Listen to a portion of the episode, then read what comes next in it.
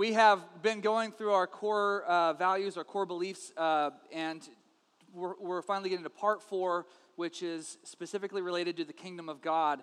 And uh, so this morning we're starting that off, uh, the first core value here of the kingdom. The gospel of the kingdom is the only hope for mankind.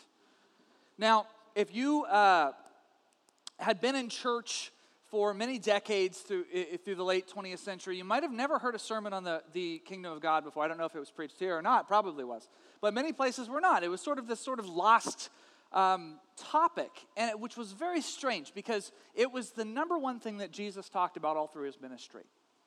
But I, am not sure why it was. I, I think maybe because you had uh, very successful event, uh, evangelistic ministries like Billy Graham and these things where they had a very sharp focus, a very specific focus, which was bringing people into the kingdom. And so certain terminology started being used, such as you know, inviting Jesus into your heart or things like that. Uh, which was which was good, but it's not actually the big message that Jesus preached. That was that that is just one part of the message of the kingdom. So unfortunately, it started to be overlooked and almost forgotten for a very long time. But in recent years, I'm, I'm very pleased to see that so many people from so many different cultures and so many different streams now are bringing this message. For example, you have the charismatics who talk much about the kingdom, about bringing heaven to earth, about uh, uh, you know seeing uh, uh, uh the supernatural power of heaven and culture of heaven come to earth. And praise God, that is a right on message. You have others who, who take different, uh, uh, completely different aspects of that, talking about uh, uh, in, the inner healing that comes forth. Because in heaven, there's no resentment. So on earth, the kingdom of God means we are going to, to, to have our inner selves healed. You even have people that are, are more socially motivated across the world looking for institutions of injustice and saying, those things shouldn't be in heaven. Those things are not part of the kingdom of heaven.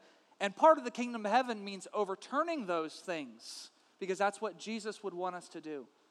So, all different kinds of Christians all over the world are preaching the kingdom and going after it. Now, is it all perfect? Of course not. Of course not. But all I want to do this morning is give us a picture of what I think Jesus meant by the kingdom of God because it can be a very easily misunderstood topic. So this morning I want to talk about this. The gospel of the kingdom is the only hope for mankind. Forgive me, when I point up like that, I forget that you're all watching there and not behind me. I do that all the time and I kick myself later.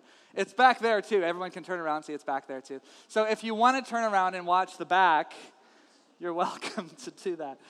It would hurt my feelings greatly, but you're welcome to do that. Yeah.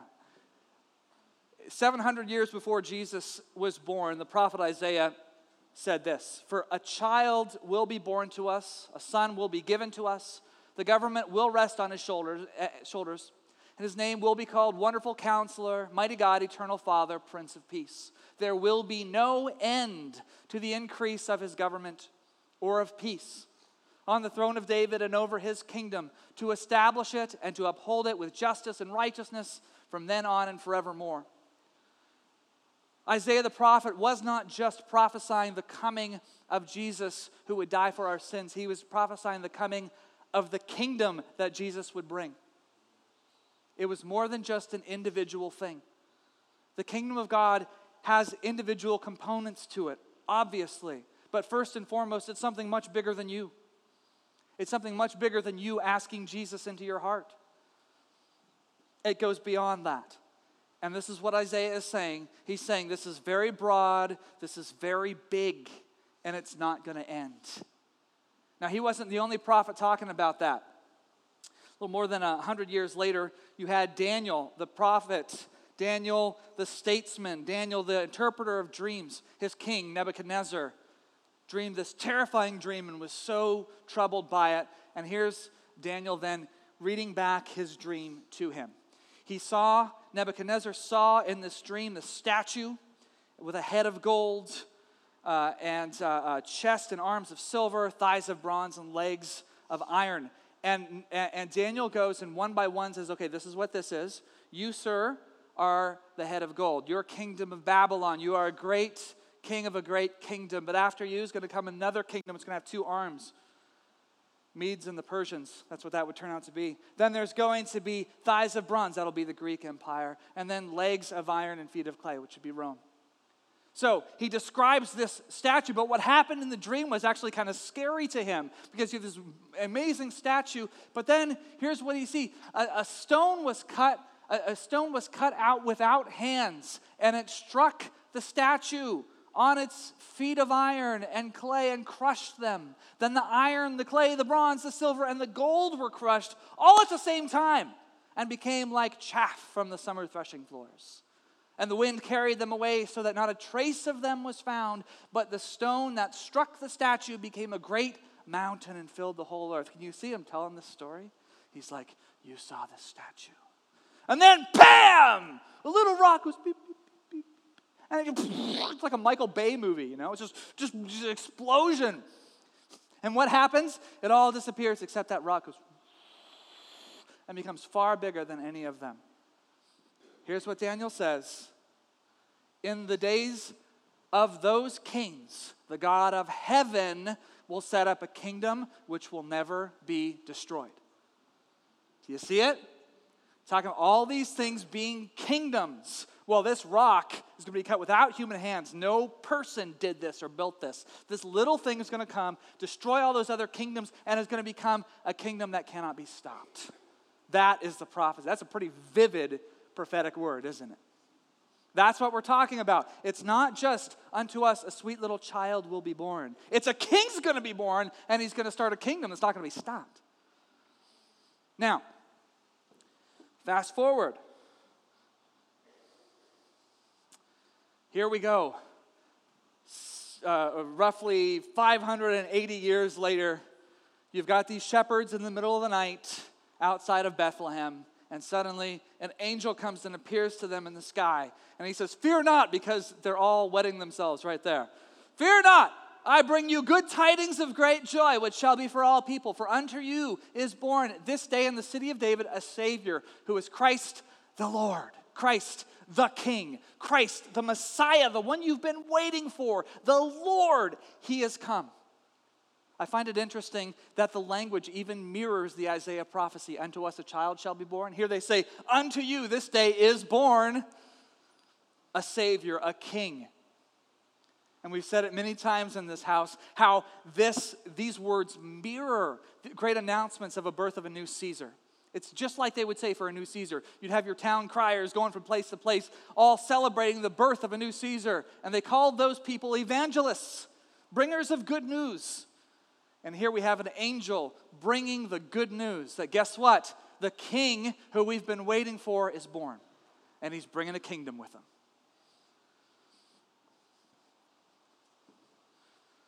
Here's the kingdom of God literally coming, literally in infancy.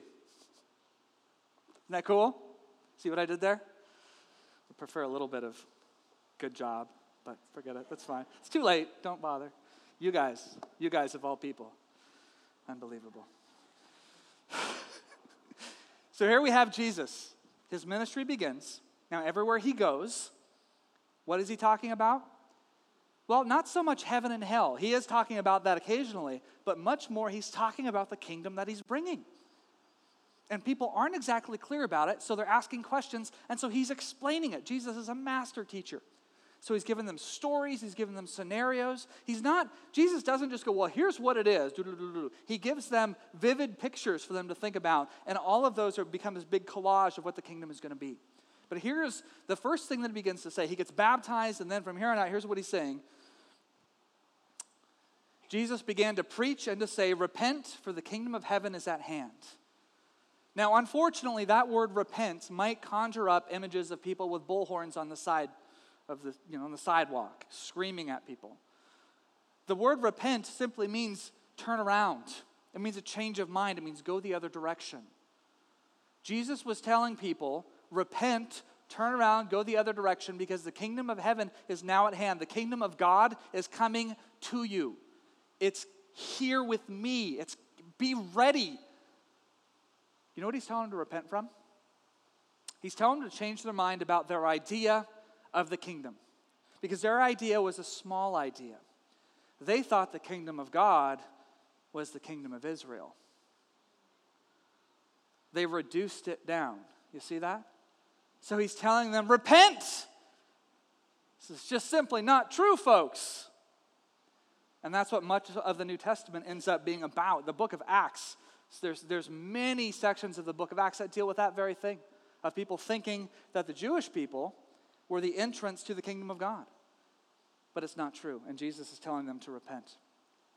Why do I even bring this up? Well, because the entrance requirements of the kingdom are clear repent and believe. For us, here's what that means it means we turn away from whatever our God is. And for many of us, we might have had the misconstrued idea that the kingdom of God, just like they reduced it to a kingdom of Israel, we might have reduced it down further. The kingdom of God is me and Jesus sitting barefoot with a guitar on the hill. And it's bigger than that.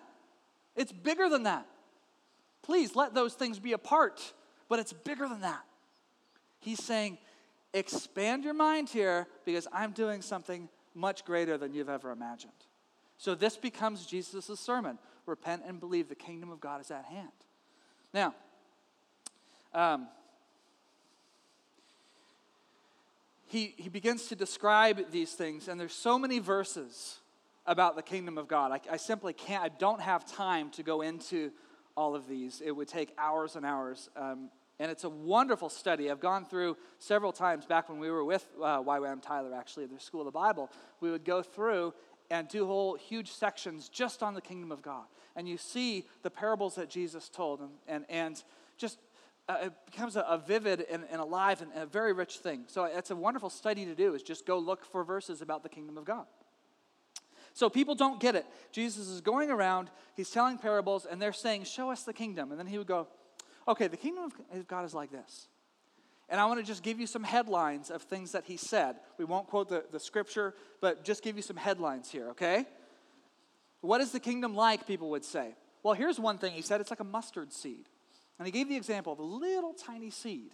So small, and then you put it in a garden, and what happens? It grows huge over time. It takes time, but it grows huge. It grows bigger than all the things around it, and it provides shade all over the place, not only for the good people, but for anybody. It's like a mustard seed. It starts small, grows huge, just like that little rock that fell from the mountain, right? Kind of got a theme going here. Starts small, goes huge. Here's another one it starts within you. People say, Where is the kingdom? I don't see the kingdom because they're getting a little antsy here. Here's the guy who's supposed to be the king, but he's not wearing a crown. He's not picking up a sword. He's not charging Pontius Pilate with a, you know, William Wallace Scottish scream. I still want to go there right now, but I'm not going to. So he, didn't do any of that. He's just a guy going and, and preaching good things and healing people and doing all these things they're not expecting. And they're saying, Well, where's the kingdom? And he says, It's within you. Because it starts in your heart. Totally weren't expecting that. Now, if it's really the kingdom, it's not going to stay just in your heart, it's going to move outward. Many times, his examples would talk about how the kingdom expands, how the kingdom grows. And it's, so it's not just internal, it's going to start internal, but it's going to move external. That's the way it moves. It starts in hearts and it goes to individuals, and then it goes to their families, and then it goes to their communities, and pretty soon, whole peoples are being transformed. It is powerful. Here we have Jesus using the fact that he's, he's healing and casting out devils all over the place as a, proof that the kingdom has come. If it hadn't come, I wouldn't be able to do these things. The kingdom of God is at hand, and it brings power with it. I'll explain more about that in a moment. It's available to everyone, not just the Jews, but for our day, not just the powerful, it's available to everyone. There are no limits on the kingdom of God. You can't be born into it, neither can you be born out of it. It's upside down. He says if you want to be great in this kingdom, you have to completely put on a different set of glasses here because greatness looks much, much different. So you have here the two, two of Jesus' closest friends angling for a top job in the kingdom. You remember this? The two brothers are like, hey, when we get to your kingdom, can we sit on your right hand? They, they get their mom to go and ask, which is really lame. I've heard many studies that people think that the uh, disciples were actually teenagers I hope they were, because that gives me a little bit of grace for them, although you guys, you don't ever do that either. But if they're grown men, that really, I really want to smack them. So, Jesus, what does he say to him? If you want to be great in the kingdom, in my kingdom, you have to be the servant on your knees. You have to learn how to kneel. This kingdom is going to operate, in other words, far different than any kingdom they have seen before. Are you still with me? All right. I know I'm going throwing a lot at you here, but like I said, I'm not going to go long, I promise. It's heaven's culture. Jesus prayed, Thy will be done on earth as it is in heaven, because his kingdom is uh, uh, perfect in heaven. His will is done perfectly in heaven, and that's why he's praying, Let it come here, because when the kingdom of God touches, what happens is those things that matter in heaven begin to matter on earth. The kingdom of God is the culture of heaven. The kingdom of God expands by invitation, not force. Anytime somebody's tried to expand the kingdom of God by force, it's been catastrophic. And it has happened many times. It cannot be expanded that way. People need to be invited into it. And let this always be a check in our own hearts. You cannot force someone to do what's right. You can force them on the outside to do what's right, but on the inside, you can't touch what's in there. And the kingdom of God starts in there. You cannot pressure someone in to, to, to accepting truth. You cannot pressure someone in to believing in Christ. The gospel of the kingdom is an invitation. Are you with me still? And it's finally centered on the king. You cannot say you work to promote the kingdom of God you cannot say you are doing kingdom Jesus type stuff if it's not rooted directly in Jesus. It is centered in Him. He is inseparable from the kingdom. So here He is, the King, comes to earth as a small child, and He tells everyone, Get ready, the kingdom's at hand. Get ready, the kingdom's at hand. Now, here's the interesting thing about the kingdom, though you can expand it accidentally. Do you know that? People end up expanding the kingdom accidentally all the time. Because the values of the kingdom are so attractive and so transformative that you have a lot of people that don't love Jesus and end up promoting it, even, even if they say right out, I don't love Jesus. It's amazing how it happens. And it has happened time and time again. I'll give you one example. You know, in the ancient world, children were not valued very much at all children were in the stage of their childhood, they're just parents are just basically waiting for them to get old enough to where they can actually contribute to the family in financial ways, waiting until they can go and work out in the field or things like that. That was just a common thing. This is one of the reasons why I, it's very difficult to find examples of good parents in the Bible. That you can find loads of examples of bad parents, even of really righteous people otherwise who were terrible parents. I could go through example after example after example after example. It's very difficult to find examples of good parents because it was so countercultural. A good parent who actually invests in their child and loves their child right where they're at, very difficult. So, no wonder Jesus is preaching a sermon, and what happens? These kids run up, right? They run up and they start, you know, talking and laughing. They're probably trying to tickle Jesus. He's a very approachable guy, you know. And the disciples are like, oh, this is awful. Get them away. Psst, kids, out. Oh, call your parents.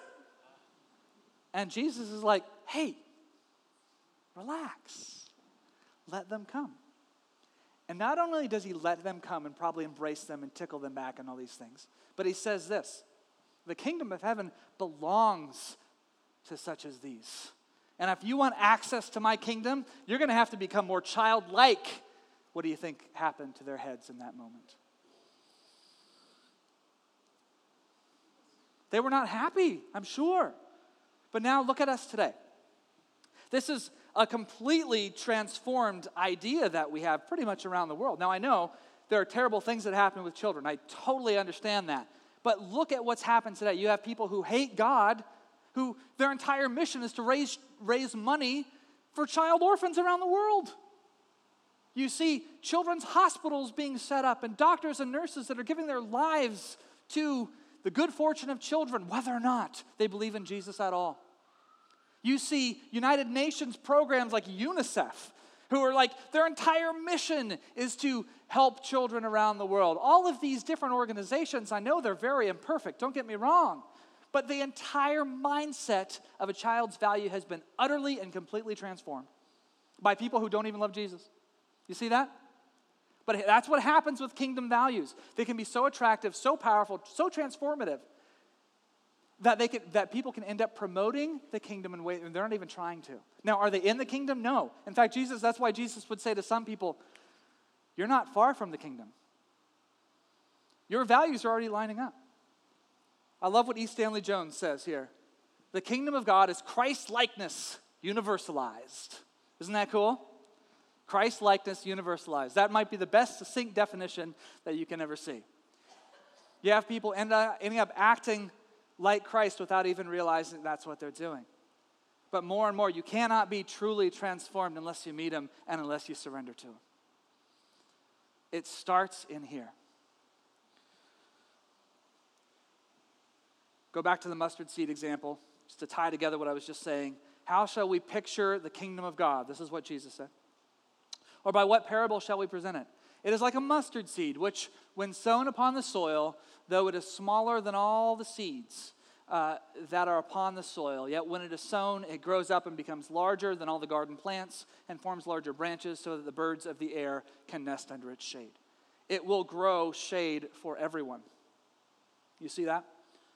So when a nation starts investing in kingdom values, everyone will be blessed. When they start trimming branches away from those kingdom values, everyone will lose blessing. So, here's what Jesus came to do. In establishing his kingdom, he had to confront the dominant kingdoms of the world. Yes, Rome, but there was one more dominant kingdom, even than Rome. And here's what Jesus came to do. He says, Now the ruler of this world will be cast out. He, he uses that term referencing who? The devil, the ruler of this world the Son of God appeared for this purpose to destroy the works of the devil. In other words, here we have Jesus, the new king of this new kingdom that's starting small, that's going to get huge. And what is he doing when he comes as that mustard seed? In establishing his kingdom, he's going straight for the dominant kingdom of the day, which is the kingdom of Satan. Now, the kingdom of Satan uh, Satan comes for obvious reasons. He comes to kill, he comes to steal, he comes to destroy. And here's what we need to understand. When people give themselves over to the powers of darkness, they do, those powers do have jurisdiction over them. And here in the ancient world, Jesus is coming and he's, he is saying, well, here, you look at this quote here. Oh, oh. While Jesus and his followers, of course, believed that God was the ultimate Lord over all creation, they clearly viewed Satan as the functional Lord of the earth at the present time. Now, you need to see this because you can't think about the greatness of God and the sovereignty of God without bringing in the fact that he's actually at war. You, you do have an enemy. He's a real enemy. That might be too big a jump for you if you don't know Christ or if this is new to you. But you do have an enemy. And that enemy had jurisdiction over the whole world. And when Jesus comes, he comes to break that jurisdiction. So everything he does then, he's going around preaching, he's going around healing, he's going around casting out demons, all of these things. You know what those were? Those are little chips, little chips. He's breaking away little pieces of that jurisdiction of the enemy. It reminds me of that wonderful scene in The Lion, the Witch, and the Wardrobe when the white witch, who's made it always winter and never Christmas for hundreds of years, is on her sled and she's chasing after the children. And suddenly the sled starts slowing down as she looks and she sees grass. And she sees the snow melting and turning to mud, and she sees flowers come out. And she sees that her jurisdiction is coming under attack by the appearance of Aslan the lion. This is the same thing Jesus is doing pushing away, showing us that it can be pushed away, the powers of darkness.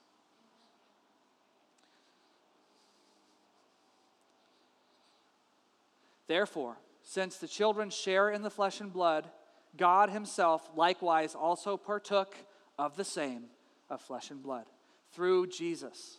And through death, he might render powerless, who, uh, powerless him who had the power of death, that is the devil, and might free those who, through fear of death, were subject to slavery all their lives. Jesus came to set slaves free.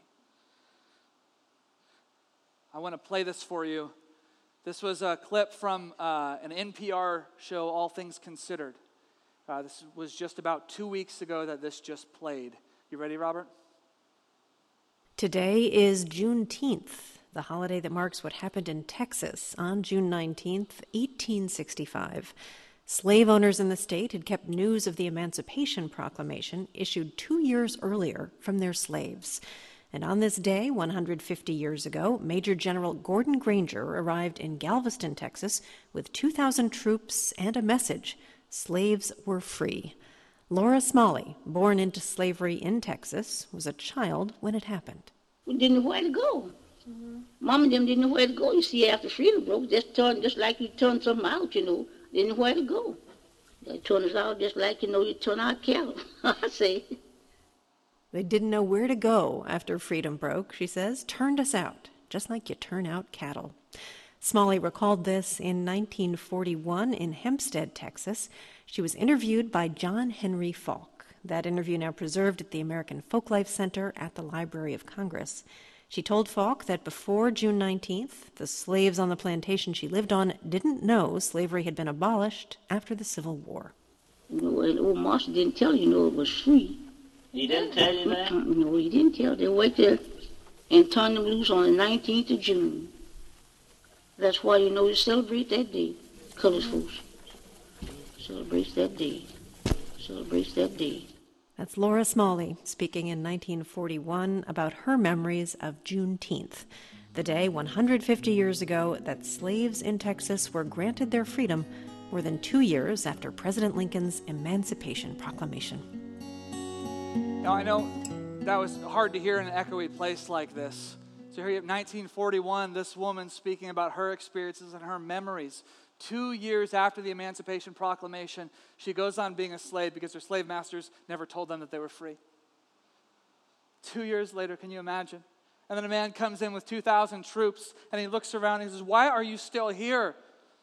And he look at the slave masters and say, They're free.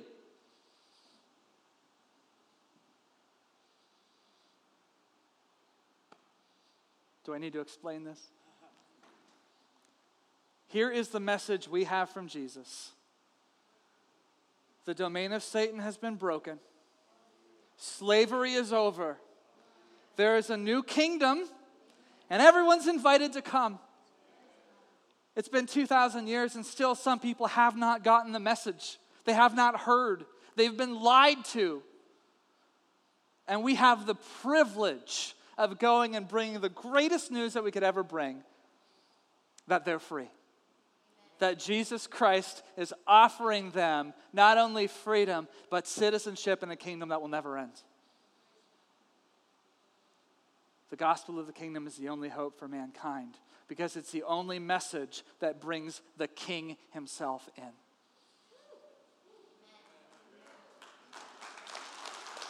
Praise God. We're going to be talking more about the kingdom in the next couple of weeks, but I wanted just to give you a big picture. Is that hopefully that's a little bit clearer? Um, but we'll, we'll, we'll take some time to, to wrap our minds around what this means. So, in the meantime, let's stand up. Put your hand on your heart. Stealing one from Pastor Joshua here. Lord Jesus, we thank you for your gift of freedom. We thank you so much for everything you went through on our behalf that we could be free and we could have new life. Lord, help this revelation and all that it means to go deep, deep, deep into our hearts as we submit more and more to your Lordship in our own lives. In Jesus' name, amen. Amen. Have a wonderful week. The prayer servant team will be in the back if anyone needs prayer for anything whatsoever. Be blessed. Thank you.